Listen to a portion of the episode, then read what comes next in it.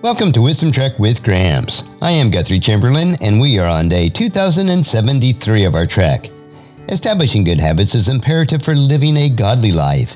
And one habit that I've practiced nearly every day the past 45 plus years of my adult life is to read a chapter in the book of Proverbs that corresponds to the day of the month.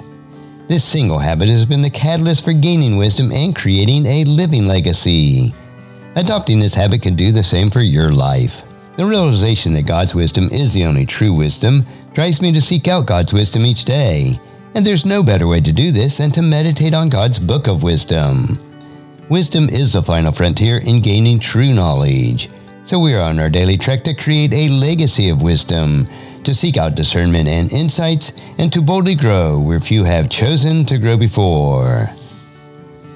The Book of Proverbs, Chapter 2 The Benefits of Wisdom. My child, listen to what I say and treasure my commands. Tune your ears to wisdom and concentrate on understanding.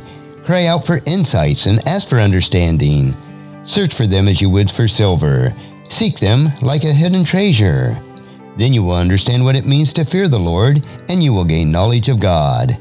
For the Lord grants wisdom, from his mouth comes knowledge and understanding. He grants treasure of common sense to the honest. He is a shield to those who walk with integrity.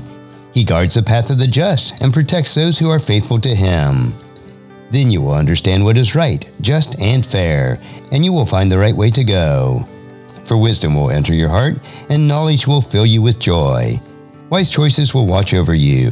Understanding will keep you safe.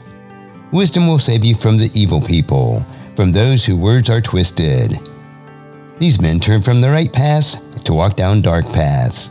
They take pleasure in doing wrong, and they enjoy the twisted ways of evil. Their actions are crooked, and their ways are wrong. Wisdom will save you from the immoral woman, from the seductive words of the promiscuous woman. She has abandoned her husband and has ignored the covenant she made before God. Entering into her house leads to death. It is the road to the grave. The man who visits her is doomed. He will never reach the paths of life. So follow the steps of the good and stay on the paths of the righteous. For only the godly will live in the land, and those with integrity will remain in it. But the wicked will be removed from the land, and the treacherous will be uprooted. In today's You Ponder Proverbs chapter 2, please encourage your friends and family to join us and to come along with us tomorrow for another day of Wisdom Trek, creating a legacy. And thank you so much for allowing me to be your guide, your mentor, but most importantly, I am your friend as I serve you through the Wisdom Trek podcast and journal each day. And as we take this trek of life together, let us always live abundantly, love unconditionally, listen intentionally, learn continuously, lend to others generously, lead with integrity, and leave a living legacy each day. I am Guthrie Chamberlain, reminding you to keep moving forward, enjoy your journey, and create a great day every day. See you next time for more daily wisdom.